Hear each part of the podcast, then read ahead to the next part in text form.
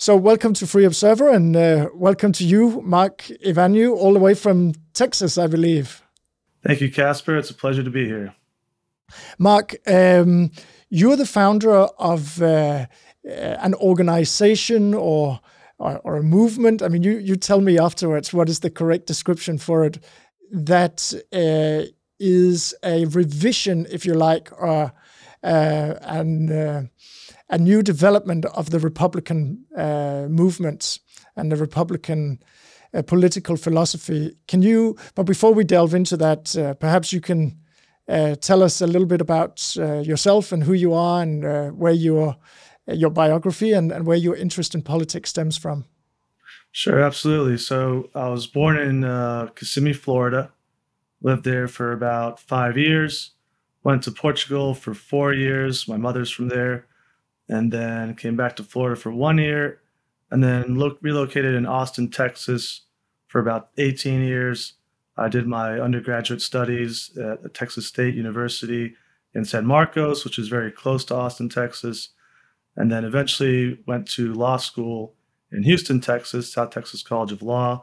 And that's kind of where I started getting more politically active, more politically involved, and also noticing this difference between the grassroots, regular working people, and then the more establishment elite types. And that's really relevant also from the political aspect in terms of how the parties have evolved and how, let's say, the establishment political class has evolved. Is that right? Right. So I noticed that it's kind of a fissure or a divide that's been there for decades. I mean, throughout my whole lifetime, it was just wasn't very pronounced. It wasn't very discussed, but you always had this kind of divide between regular folks and the elites. And I think when President Trump ran for office, it just became more pronounced. People always said he was really divisive. I don't think he was divisive. I think he was just telling the truth and pointing out that the divide was there, which brought attention to it. Yeah, and we will get to Trump in the next sequence. I should say we'll probably do 2 episodes because we've got so much to cover in terms of also what conservatism and means and how it's evolving, whether there's a new kind of conservatism emerging, and we'll get into the whole Trump presidency and what he represents at the next episode. But maybe explain to a European audience. We obviously hope there's going to be both Americans and Europeans, but then we for some it's a revision and for others it's learning something new. But if you can just sort of describe these establishments and how they differ from, let's say, the grassroots or the original intention of elected representatives, and maybe in that regard also just talk about this rhino concept, which for many is an alien notion. Sure. So you have establishment is in both parties. But I think people, especially conservatives and Republicans, are surprised to find how many establishment Republicans there are as well, who vote in line with the Democrats a lot of the times.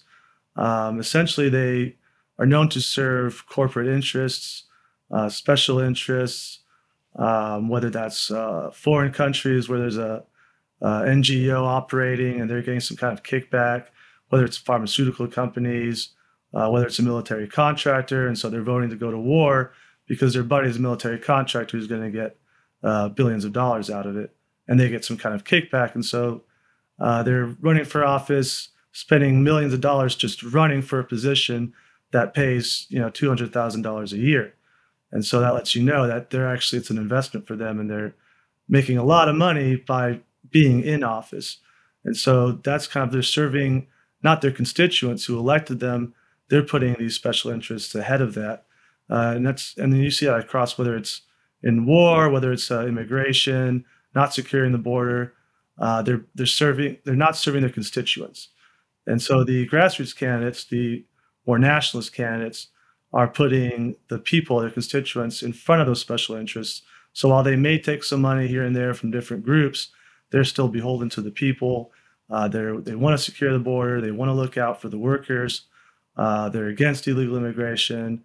They want to curtail some legal immigration that may be affecting American workers.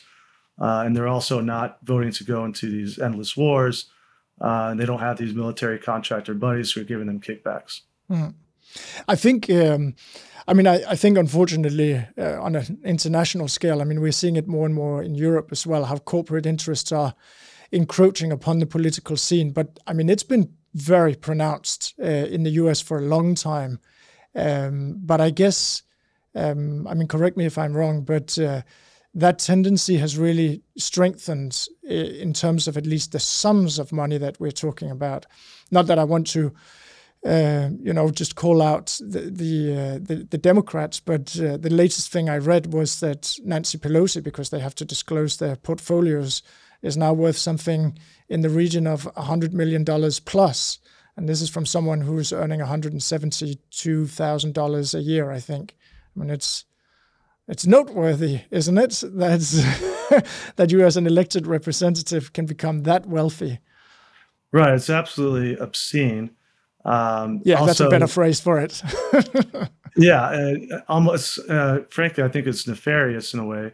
I know Nancy Pelosi gets a lot of insider information from companies prior to, for example, a merger, so she can easily invest into stocks for that company that's about to merge, and then she makes millions of dollars out of it, sometimes billions. I used to do that as a hedge fund manager.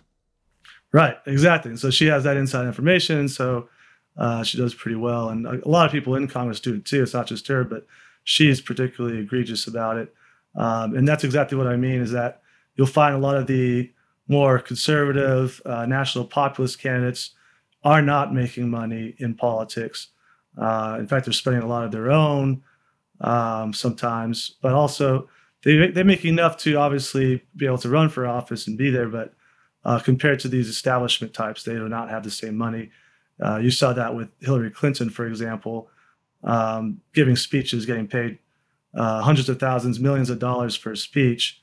Meanwhile, President Trump is getting a lot of grassroots donations and also some donations here and there from big companies, but nothing compared to these establishment Democrats. And was this the realization that sort of woke you up to politics, or where did that stem from? And we'll delve deeper into all the things you just mentioned, but I'm curious as to where your sort of political awakening, when it came, and the reasons behind it. Sure. Well, I have to thank former President Obama for the political awakening. Once I started following politics, I thought he was for the wrong reasons. Yeah, and I understand there's probably a lot of Europeans out there who are fond of him. Especially if you're only getting a certain side from the mainstream media, you'd probably think he was great. But that's when I kind of started getting involved, because I thought the same thing. I thought he sounds pretty conservative. He wants to lower the debt, because we were going into massive debt as a country. And this is when he was running for office? Or right, when he's initially running for office, right. He was sounding very conservative. And I thought, okay, and also there's a big hoopla about, he's half black, so maybe we can end racism. We just vote for him and we put that behind us. I think a lot of Americans thought the same thing. Once he got into office, he did a 180. I know that's a common complaint of politicians. They talk a lot and then they don't do what they said. But for me, that was when I was starting to get involved, and I felt a little betrayed because I was actually going to go vote for him.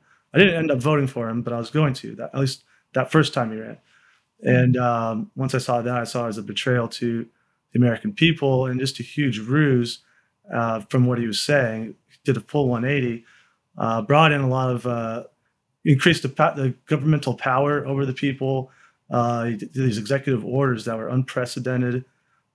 He also brought in the... Can you talk for an audience that may not be familiar with these executive orders? Because, Trump did quite a few as well, of a very different kind, and Biden has attempted to, some say illegally. But can you mention some of the ones that he did and what that is? Sure, I think probably the most well-known and notorious one would be on the illegal immigration. He did he brought forward the Dreamers and basically said we're not going to deport these people even though they're illegal immigrants. And basically, an executive order is. It's not actually legislation. It's not a law. It's kind of an executive fiat where as long as the president's in power, it'll stay there. when a new president comes in, it's easy for that new president to undo that executive order. It doesn't require a vote of any kind. Right, it doesn't require a vote, doesn't have to go through the Congress. Basically, it's just an executive fiat.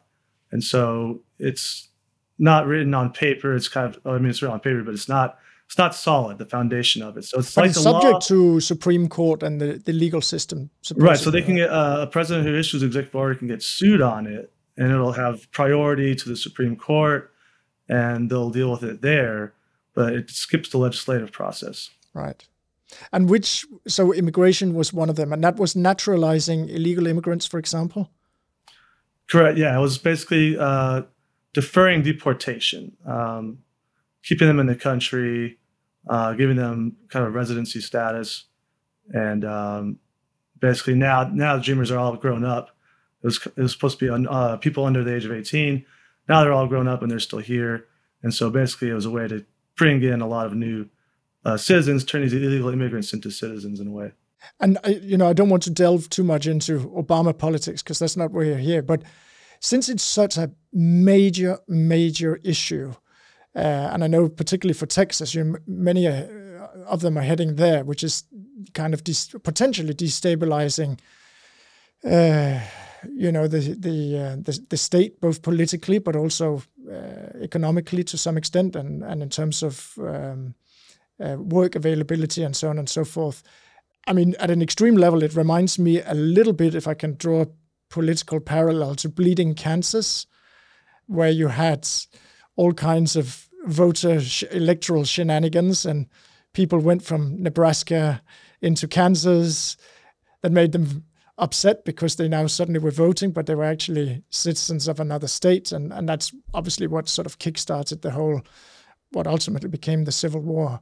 But that immigration issue, both for historical reasons, because there are memories associated with it, but also in the current state of affairs, is a major current issue. And I'm not sure that many people are familiar with just how profound it is.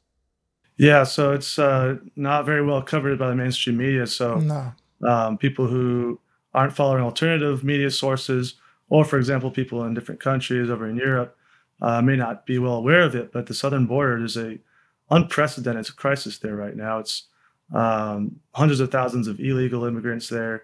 And they're not trying to hide. They actually purposely came to the border and said, hey, I'm here. Take me in. It's the Biden administration.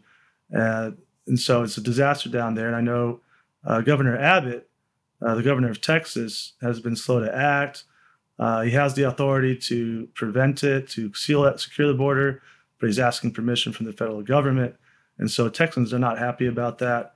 I think the Democrats are more than happy to have all the illegal immigration they can get, especially from South America, because they believe that those people, once they are able to vote, will vote Democrat, and by and large they do, so they're correct about that. And so, yeah, the Republicans, the governor doesn't wake up soon. I think we're going to have a lot of new Democratic voters, and it's going to kind of sway things. I know the Democrats have been eyeing Texas for decades. If they can only turn Texas blue, they will pretty much win every single national election from here on out. So do you see how my historical analogy or drawback actually does make some degree of sense? Yeah, you're spot on. In fact, California poured in millions of dollars when Beto O'Rourke was running for office here because they really desperately wanted the change. Yeah. There's also a lot of immigration coming from California itself, now that you mention it. People fleeing what some people refer to as tyranny. And they're all moving to Texas. I mean, there's famously, of course, Tesla has relocated their headquarters.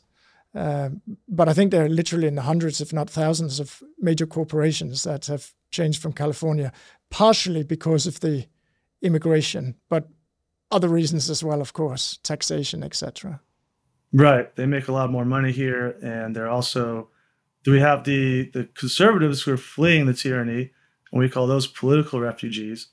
Then you have people who are fleeing the taxes, but still vote the same way. We call those political invaders. They're trying to change the nature of the state into being from a red state to a blue state. And so we're kind of cautious. The conservative folks aren't necessarily excited about large big tech companies coming here and bringing their workers, because it could also mean a change in the way the demographics vote. And taking a step back, we sort of kickstarted this that whole sequence. Going back to this differentiation between, you know, the elites, as you called them, of the parties, which seems to be more representatives of themselves, is what you're saying, and we're seeing this everywhere. And the accusation of this is, yeah, it's universal. And then the new movements that are occurring, which is kind of a reaction towards these people whose, as you say, financial and, of course, political interests are being served in big government and governments and a government role in perpetuity. So how did you envisage, in terms of what you're doing, what is it that needs to happen other than just kicking these people out of office? What sort of changes is it that you advocate? Sure. So to give a little background about my organization, so it's Republicans for National Renewal, R&R for short. It's a political nonprofit, and the mission of the nonprofit is to push the Republican Party away from the establishment, the elites, and more towards the grassroots, America first, working class people. And so that means taking over the Republican Party from the grassroots level up, so at the local, state, and federal levels. And so you're right, it's not just getting the establishment people out of office, it's replacing them with the more national populist-minded folks who have the interests of the people at heart, as opposed to themselves and special interests. And so we want to kind of help build that infrastructure within the party, so that when we do have a President Trump, for example, or President DeSantis, someone who is that grassroots. And for those people who don't know who DeSantis is, he is from your home state. Yes, he's the governor of Florida, and he's doing great work over there, and very much in line with President Trump's agenda and the national populist movement. And so, yeah, we want to build that infrastructure within the party, so that when one of those people do become president or do have elected office of high power, they can not be impeded as much. Because President Trump, as you know, and others may know as well, he was impeded by a lot of people in his own party. These RINOs, Republicans in name only, they were fighting him. So that's what the acronym stands for. Right. So, yeah, when people hear RINO, it's not the rhinoceros, although we do joke about that. It's Republican in name only. And so, yeah, we want to have that infrastructure within the party that will support a national populist candidate who may get elected, as opposed to somebody who will always be fighting on this, and you'll have that constant, perpetual divide. We want to make that divide lesser when you have more national populist people in office. And I suppose that also links to the Constitution and reviving, as I see it, the original intentions of the Constitution. Again, in the next episode, we're going to delve deep into constitutional history and talk about that. But I think that's one of the things that Trump was always referring to. There was a lot of scaremongering that he was going to be an emperor and dictator and take over everything. Whereas even in the States, I mean, this is something that really woke me up to how misrepresented this was in the media, that when you had all these various riots, notionally on the back of the Floyd's incident and supposedly led by Black Lives Matter, although I think there were more nefarious influences at work there. What you saw there is his refusal to send troops, and he threatened it, but he left it up to the states individually, because the people of that state were the ones who should retain the ability to kick out the leaders who are not serving their interest and representing them. And I actually thought, when I realized this is very admirable. This is the way, you know, I just did politics at university. This is how I remember the Constitution was drawn up, precisely to allocate local responsibility in order that the people have a meaningful ability to influence things in terms of how they're governed. Yeah, Casper, you're exactly right. President Trump dialed back regulations. For every new regulation, I think he had a rule is for every new regulation, 2 or 3 must be removed. Not only that, during the pandemic, so-called pandemic with the China virus, he could have taken executive action, done executive orders, to as far as what happens within the states, but instead he deferred to the governors of every state. He had the vice president, since people in his administration, contacted them, working with them, giving them what they would ask for, but he did not step in and assert his authority. And so, yeah, just with the riots, with the pandemic, everything else, he was actually the least authoritative president we've had in a long time. And yeah, that's how the system was designed, was the states have their own sovereignty, and he actually respected that a lot, arguably maybe even too much at some times, but he definitely was in line with the founding documents.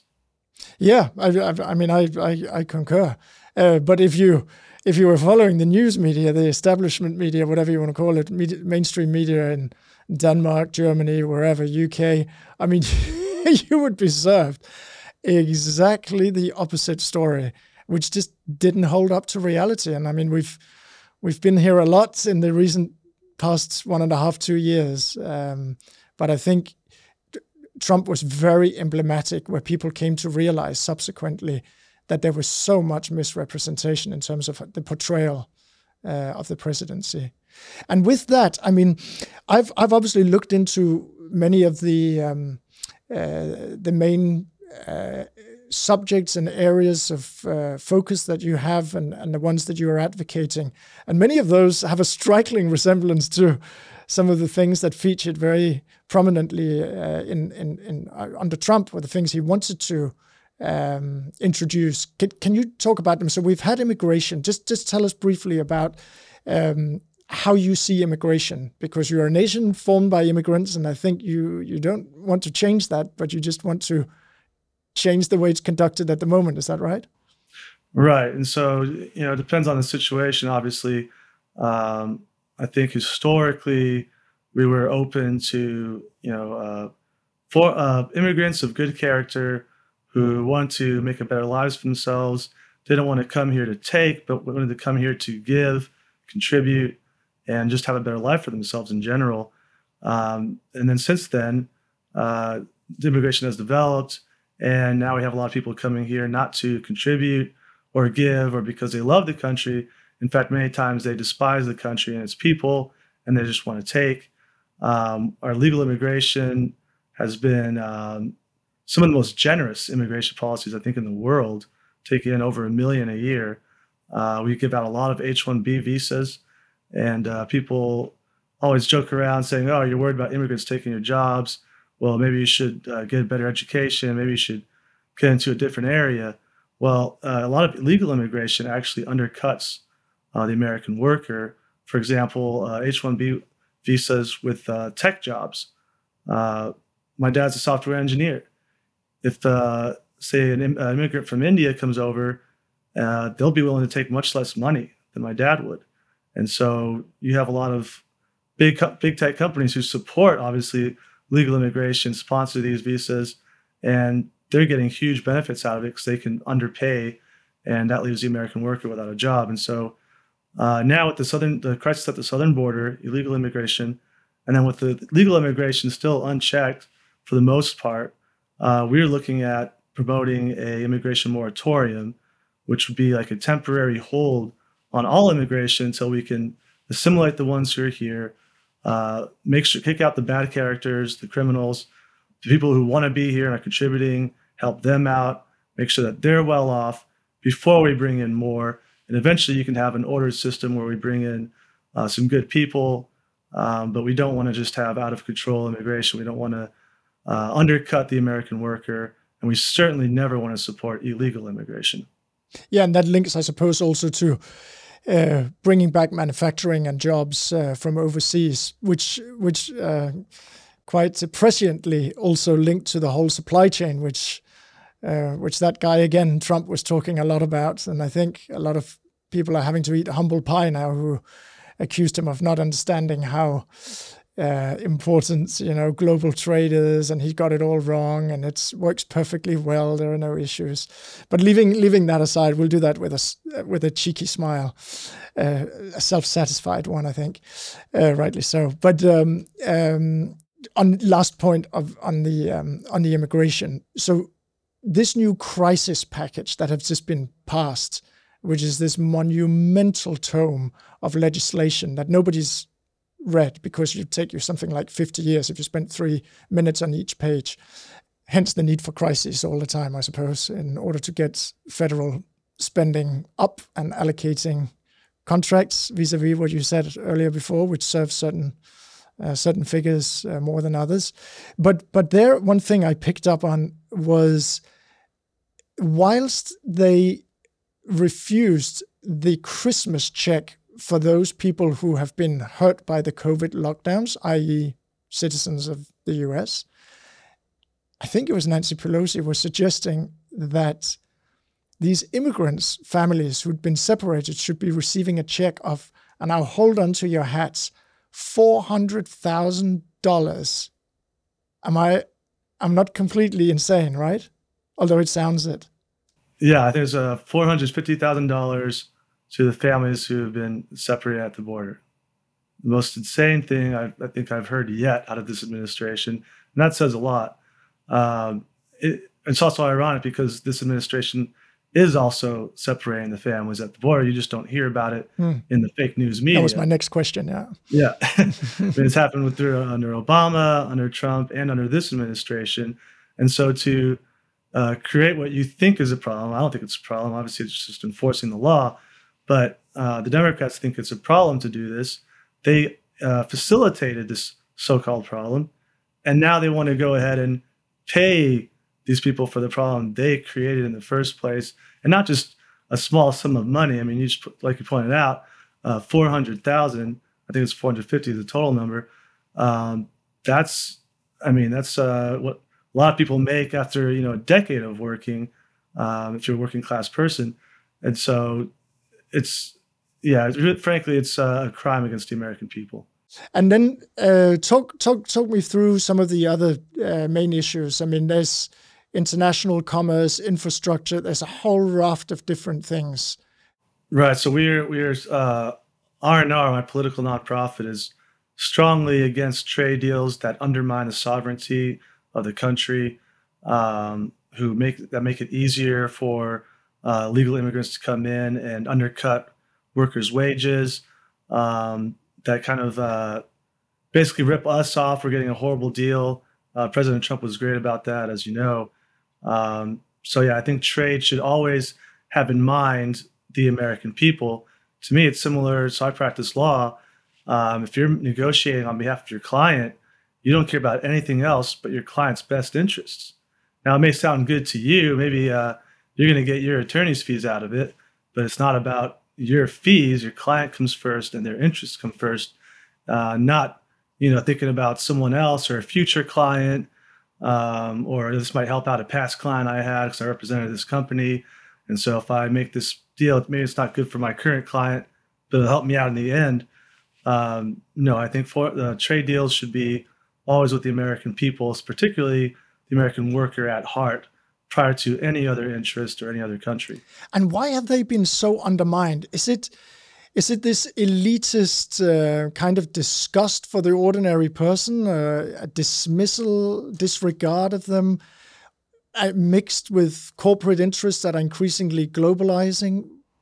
Right. It's increasingly globalizing, and also kind of what we talked about a little earlier was the establishment and how they have their hands in with a lot of corporations. And so, a lot of corporations also help out with those trade deals. They'll say, here's what would help us. If you can make this happen, then we'll be set and we'll give you a little kickback. And so they go into these trade deals with that in mind. And so to them, whether the American worker suffers or not, is not really much of a concern. It's more of what can they get out of this? What can their corporate friends get out of this? And what's going to kind of increase that globalization, which is what we're against, is we want to keep the sovereignty of America and not kind of become this global union. We don't want kind of the EU situation over here. We want to stay sovereign. Mm.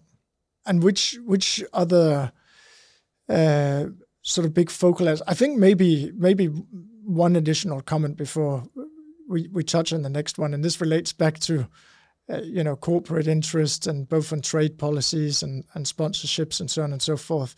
And I mentioned Nancy Pelosi's enormous increase in wealth in the last, I think it's only in the last 8 or 10 years that that increase has occurred.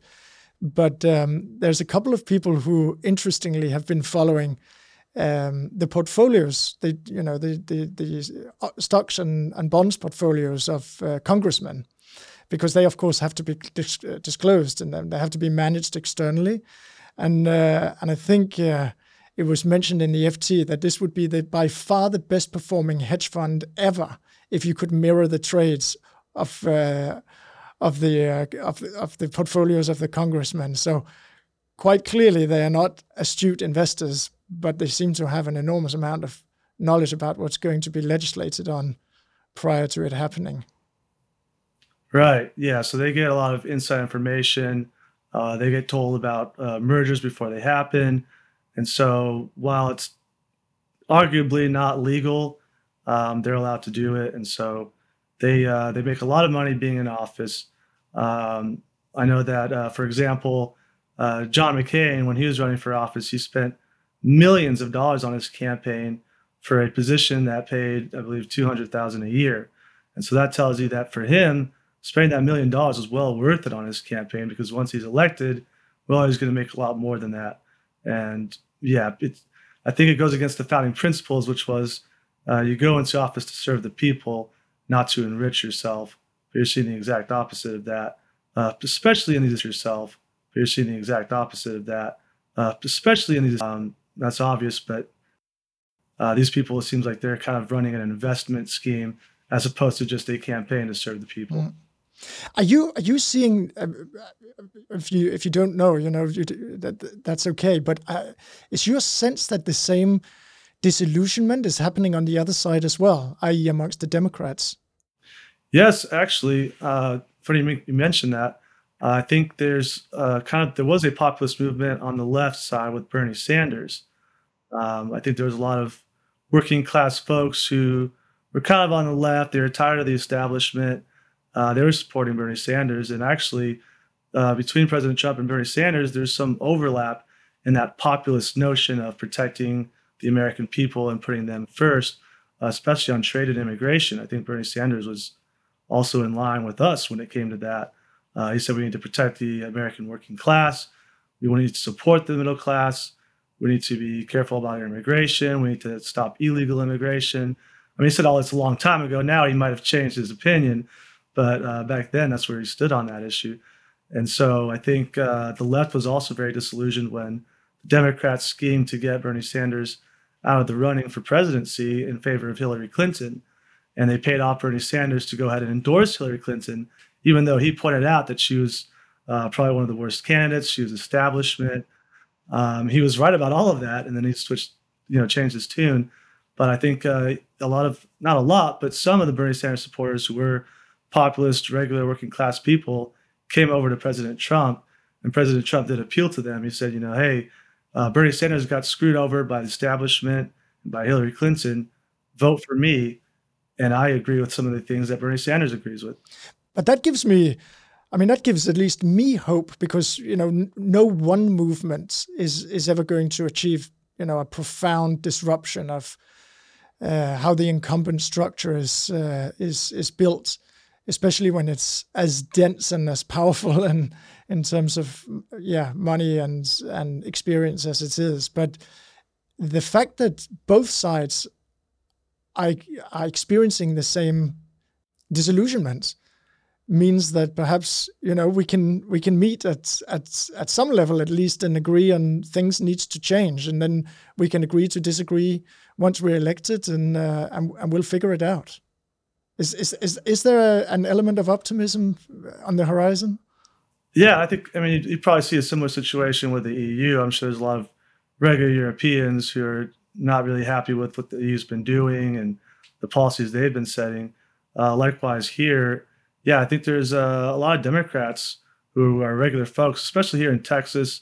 And just for your audience members who may not know, Texas is, even the Texan liberals are considered moderate conservatives compared to, for example, California liberals or New York liberals. Texan liberals still support Second Amendment gun rights, for example. So they're a little better in that sense, but they'll say that they see the problems with the establishment and how tyranny is coming up to the forefront, but they also don't want to vote for someone like President Trump because they think he's mean. So that's an unfortunate part where they realize there's a problem, they don't like it, but they're hoping for another Bernie Sanders, for example. But I think there is a hope of optimism to see that even regular folks are waking up to critical race theory and how bad that is, to the COVID tyranny, which is still happening in New York, for example, vaccine passports, vaccine mandates within companies, which is also a hot topic within Republicans. Some Republicans say, well, you can't infringe on a company's right to do what they want.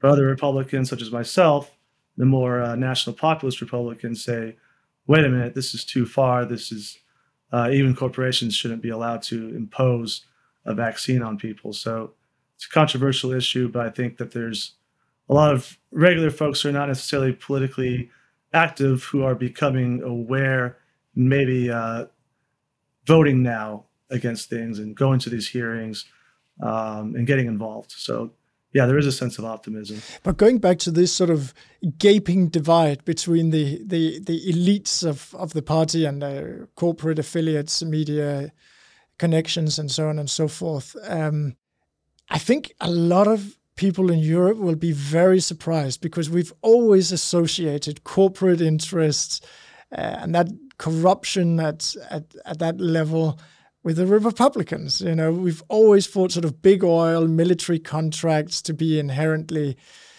bound up with Republicans.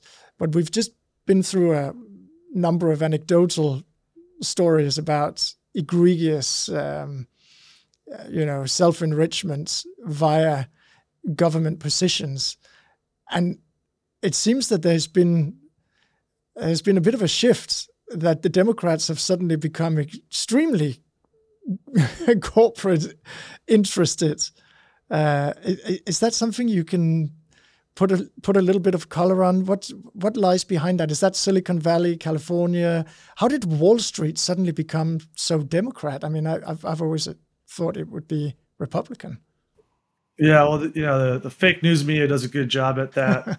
They've been saying, even when Obama first ran for office, they're saying, oh yeah, the Republicans are the party of the big corporations, et cetera. But meanwhile, the Democrats are getting the most donations from corporations, even back then. So they've always been... I mean, this is really important for people to know. I mean, carry on, please. Right, yeah, it's a huge ruse. They've always been a part of the corporations. They have their hands all over the place. They get all kinds of donations from Wall Street. Wall Street typically would place their bets on both parties. So they would donate to both. But Democrats usually would get a little bit more. And I think you're seeing this big shift of corporations kind of going more towards the left because it used to be that the left was calling them racist, they don't care about people, et cetera. They're really concerned about that. I think they were right about that. But now the corporation said, well, if we just say that we're into this wokeism, you know, we're not racist, we promote LGBT stuff, we like the homosexual agenda, et cetera, then we won't get bugged by these people. And so they've kind of embraced that. And now the fake news media. So it's kind of greenwashing. Right, exactly. They just kind of changed their messaging. So they're still doing the same exact things, but they changed their positions on things and they actually started having a voice. It used to be you didn't hear a whole lot of political talk from these corporations. It was usually, you know, just in board meetings, they'd have their talks about things, but they weren't outwardly expressing any kind of political view. But now they've somehow found it favorable to do so. And now the media is getting behind them and painting them as these great corporations, where it used to be the media would attack the corporations as not caring about the people, putting profits over people, et cetera. The whole messaging has changed and kind of gone in alignment towards that wokeism. And then also you're seeing an unprecedented collaboration between these corporations and government.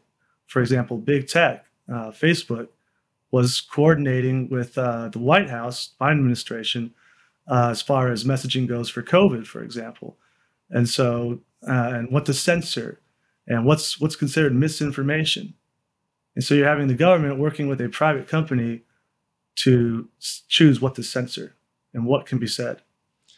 Disconcerting, to put it mildly. Yes. I have a further, it's something I only sort of thought of pretty recently, and that is effectively since especially 2008, but I guess it goes back to the early 2000s and the tech crash, but particularly 2008. So for every major financial, and they're always financial, not necessarily economic. I mean, the economic aspect follows on from the financial. And I say this as someone with a financial background myself. For every major financial crisis, and they're perpetual. I mean, every month, whatever the Fed says, the world is on the brink of a collapse because the fear of an interest rates rising by 25 basis points could potentially destabilize everything, But as these financial crises occur with greater frequency and with much, much wider and deeper ramifications, i.e. they are riskier, government has had to step in. And if you look at the Fed's balance sheet as a sort of denominator for the level of government interference, we've just put it over in the hands of the guys at the Federal Reserve, then you can see how corporate interests suddenly becomes very involved with politics, because politics effectively determine, the expenditure, the treasury, and of course how the Fed reacts. So their survival and continuation of an ever-growing rescue package, whatever support mechanism that exists, inflating asset bubbles and so on and so forth, they're now beginning to converge and are becoming inseparable because they're mutually reliant upon one another, or rather the corporate world certainly has become reliant upon government intervention, constant, perpetual government intervention. It wasn't meant to be like that. Yeah, I think that makes them also take bigger risks that they normally wouldn't, because they know if it fails, they have that safety net of the government there to help them out. We saw this with the airlines during the lockdown, so-called pandemic. Airlines are getting bailed out. We saw in 2008, the big banks got bailed out. I think it was the energy companies. Some of the energy companies got bailed out as well. And so, yeah, you're right. I think that's kind of this unholy union happening between government and the big corporations. Not just big tech, but companies in general, where they know, well, if we fail or we embrace this woke ideology, we'll be taken care of because we know so-and-so in office. And pivoting, talk to me also about the military aspect or the defense security aspect and your term, constant wars that you used earlier on. Right, yeah. So it seems like military contractors have a lot to gain when there's war, because they give weaponry, they provide personnel. And so if there's no conflict happening, they're not making any money.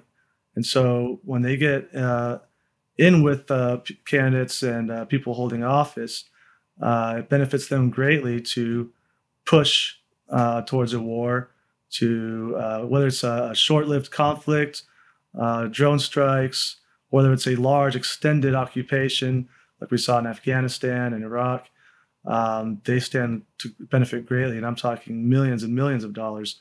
And so that seems to me and many other Americans that a big impetus for a lot of these conflicts and perpetual wars is the military industrial complex, which is just making obscene money out of these conflicts.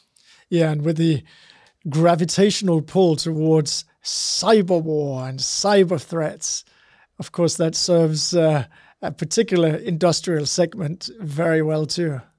And to add on that, recent events with the Afghanistan withdrawal, I think a lot of national populist-minded folks agree with getting out of Afghanistan. Mm-hmm. It's the way that we left that we don't agree with. You don't abruptly leave. You don't leave American troops behind. And you certainly don't leave billions of dollars worth of weaponry for the enemy you've been fighting for decades, for them to enjoy and possibly use against you in the future. So that was a huge boondoggle. We agree with the idea of getting out of there, but it certainly could have been done so much better. And I think under President Trump or someone similar, it would have been done much better. So that was just a huge disaster. But we do agree with getting out of all these countries in the Middle East and being more non-interventionist. Yeah, and as you said earlier on, when you had your sort of conversion from a pro-Obama to one that questions it, and then abjectly disappointed. I mean, he made the same promises, and it was a dramatic escalation all the way through. So the differentiation between what you say and what you do is, it's a classic political issue, isn't it? Right. Yeah, and for your European audience. I went and visited Portugal when I was 18, and I heard people saying, "Oh, you're from Texas, the land of Bush. We're not very fond of Bush. He's doing all these wars. He's a war guy. We don't like that." Fast forward to Obama, didn't hear any of that. He's not a war guy. He gets a Nobel Peace Prize. Meanwhile, he's very much a war guy. He did, I think he bombed 7 different countries. He perpetuated the wars that were under President Bush. He was much more of a war president than Bush. He just made it look good to the media. And I'm not sure if the European audience was aware of that because they probably didn't see any coverage about it. Even here, we didn't see a whole lot of coverage about 7 different countries being bombed under Obama. You'd have to go to more alternative news sites or conservative news sites to see it. And it's just ever continuing. And people would want, people may wonder, well, why is that? Why are we still there? Why are we bombing these countries? We shouldn't have anything to do with them. They're not doing anything to us. And I think it's because those military contractors stand to gain a lot. And that leads then to international organizations such as the UN and WHO and so on. You have a policy on those too. Yes. I think particularly a lot of Europeans didn't like President Trump. Mainly because he was a America First national populist, where he put the country first and didn't want to get ripped off in NATO and through the UN. And so he was seen as this mean guy who, didn't want to keep the same program going on, keep America giving more than their share. He wanted to be more fair, and so I think he got a lot of unfair press coverage, particularly in Europe, about that. But he's basically just doing right by the American people and putting his country first, representing his country in the same way that an attorney would represent their client, putting their best interests first. Yeah, that's a good analogy. I remember listening to an academic, I think he's from Stanford, I forget his name now, and he made a kind of analysis where he tried to explain. So he was coming under attack when Trump was saying he wanted to reduce the contributions towards NATO and the UN and so on and so forth, and he tried to put an explanation to it, what it was that he was getting at, and he said the following, which actually resonates a lot with me. He said, once you establish an institutional apparatus, and this is what he was saying, Trump had effectively communicated, and once you fund it, it becomes permanent. And it gains an interest of its own. And it becomes almost like a cancer cell that it wants to grow. So bureaucracy is very dangerous. Up to a point, it serves its function if it's controlled by legislation and laws and governing principles, et cetera, et cetera. But if it starts feeding on itself, it just wants to keep growing. And once it becomes a career objective for many people, and it starts paying better salaries than you would get domestically, it attracts more talent, and more talent is ambitious. So they want more resources.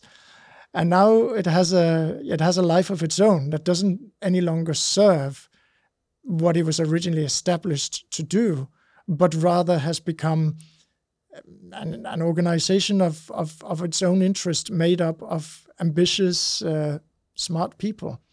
And this was his argument, that this was the point. We have to be careful building these international behemoths because they are now so separates it from the people and the interests that they were supposed to serve, that there's been a complete segregation. I thought that was a very smart way of looking at it. Yeah, that's spot on. That's well known here too. Any governmental agency you start, you'll never get rid of it. They'll do well at first, but then you get more people in there. It's paying pretty decently, and the people running it obviously want to continue it. So if there's no problem for them to solve, it's an issue for them. So they'll try to help make problems to solve. Like you said, the ambition will be there. We saw that with the Environmental Protection Agency. I was just going to mention the EPA. Yeah, go on. Under Obama, it grew tremendously. I think it became a leviathan. They started trying to, regulate navigable waters. And they would find people who owned land out in Texas, middle of nowhere. They had a small lake there. Now that's being regulated. They found a turtle that's endangered or something. So now they get to go on your property and check on it periodically. There's a beetle somewhere. So now you can't build an endangered beetle. Now you can't build on that area of the property. It must be preserved and marked off. And so what started as what may have been good intentions have just snowballed into being this monster of an agency. And I know President Trump dialed it back a little bit, but will we ever get rid of that agency? Probably not. I think America will fall before you could get rid of one of those agencies. I have another anecdote now that you mentioned the EPA. Are you familiar with Victor Davis Hanson at Stanford? Much. Otherwise, I recommend everybody who's listening to this who wants to understand U.S. politics to just read and watch as much as you can by this guy. He's not only a very prominent academic with a specialization in history of war and classics, so ancient Greece. He's very highly respected. He's also a third or fourth generation farmer in California, and as a result, they've built up the land and they farm the land. He's a very unusual academic. I can't think of any others like that. And he was describing how the EPA works. So he was interviewed by, I can't remember whether it's the Washington Post or the New York Times or one of those. And of course, they are attacking him because who doesn't like the environment? And surely we should regulate the environment and a protection agency for the environment. I mean, what possibly could be wrong? And, at the surface, any normal thinking person would agree. So here's the thing. So he said California is the most red state. I mean, it is entrenched Democrat, right? It's as blue as it gets. So I think I said red before, didn't I? And has been so always. And the EPA is particularly powerful there. He said when he was a child, they used to go fishing for fresh salmon in the rivers. You cannot drink the water; you will die. This is 20, 30 years of EPA. He said, we've owned this land for 3 or 4 generations. If I try and put up a fence, I will have a guy from the local administration at my doorstep the very next day, either giving me a fine or telling me to tear it down. And if I tell him it's my property and I'm trying to protect it from hyenas or rabbits or whatever it may be, they will tell him, too bad. When he then points to the community of illegal immigrants, of which there is a sort of part of this caravan that has settled and had lived there for over a year, and said, what about those guys? You have infectious diseases, especially amongst the children, that we've never seen in this country since the 1800s. And it's not good for the environment. What are you going to do about that? And they shrugged their shoulders and said, we can't do anything about that. And that, for me, that just crystallized that all these regulations hit people who want to live by the law, because he says, I cannot afford to go to prison because I'll lose my job, for example, you know, and I can't farm the land, and et cetera, et cetera, et cetera. Whereas for them, it matters not in the least. And so the regulations are overburdening those people who are contributing, and they're losing their freedoms in the process. And these regulations take absolutely no account of private property, how you farm the land, your experience and knowledge of it.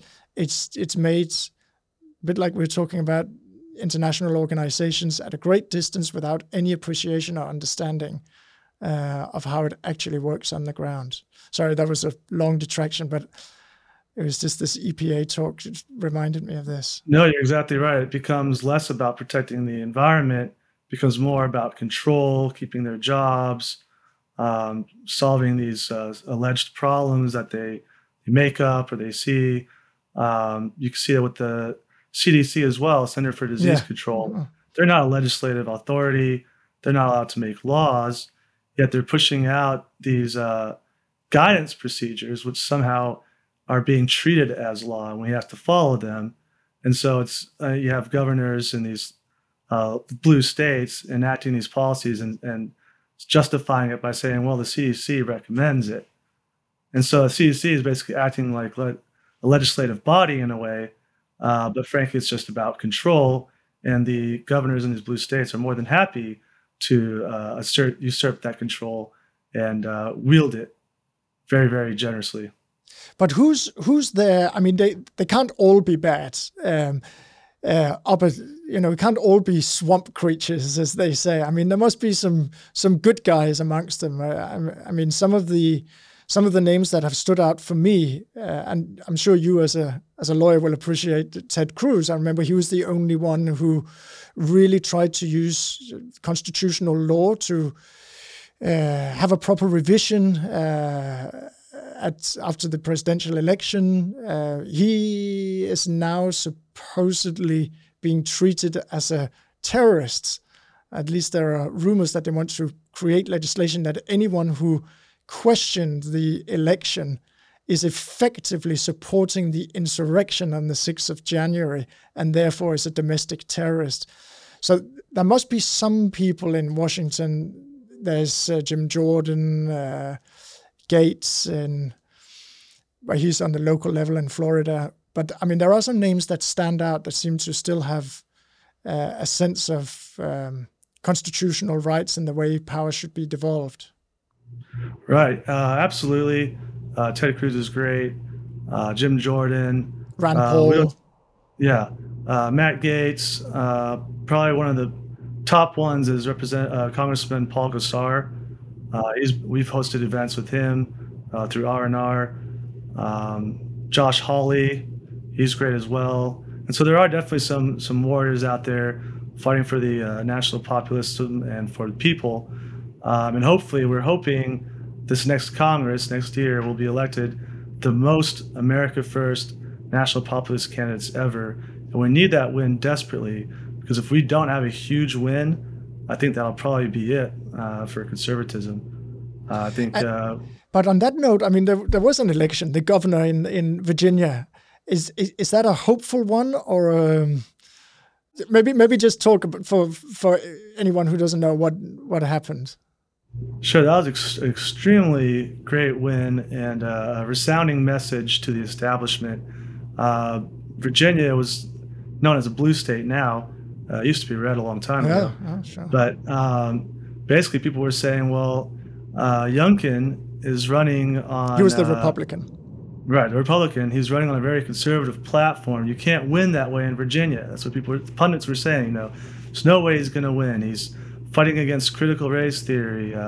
He's fighting against the disillusion of gender. He believes there's male and female. All these radical Republican ideas. He needs to be more moderate. And his opponent, who's a Democrat, is saying, critical race theory doesn't exist. It's not being taught, but also we can't ban it.